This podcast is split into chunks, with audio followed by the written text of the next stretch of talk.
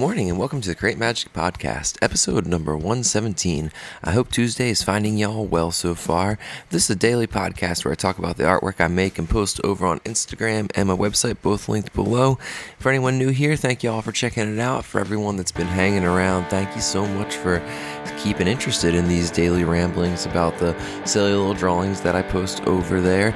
Um, today we have a further uh, installment of the Goblin Life. Well, I guess it's not really Goblin Life comic, it's just more Goblin drawings. And I've been thinking a lot about why I'm so drawn to creating these silly long eared green friends and I have like a bunch of different little touch points. I mean, the main thing that got me drawing them was when the uh, Cryptonaut podcast did their three parter on the goblins or goblins, uh, the Tokoloshi, and all of that wild, wild stuff that I had never really heard of as far as that side of goblin lore before.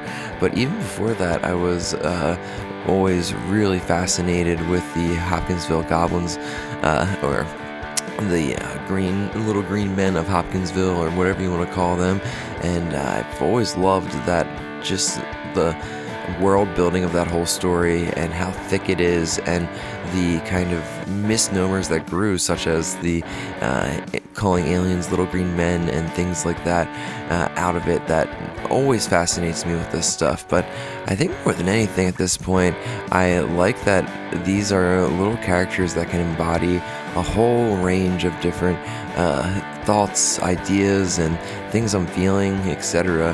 And I kind of have come to tell myself when I need to uh, have a little mental refresh to get in that goblin state of mind. And it hit me the other day that that should be a drawing. So I decided to uh, make an x ray version of our little goblin friend so you can see inside of his skull and his brain there, and above it says Goblin State of Mind.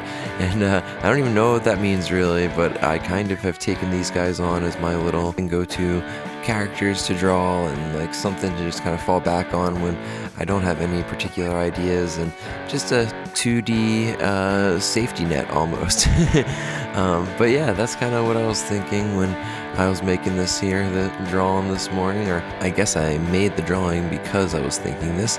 I don't know. I never know which way goes or which one comes first sometimes. But thank y'all so much for hanging with me and listening to these ramblings. I've really learned a lot about my process throughout these 117 episodes, and I'm stoked to do a bunch more. If you want to check out more stuff or support this little weird thing I'm doing, check out the Patreon.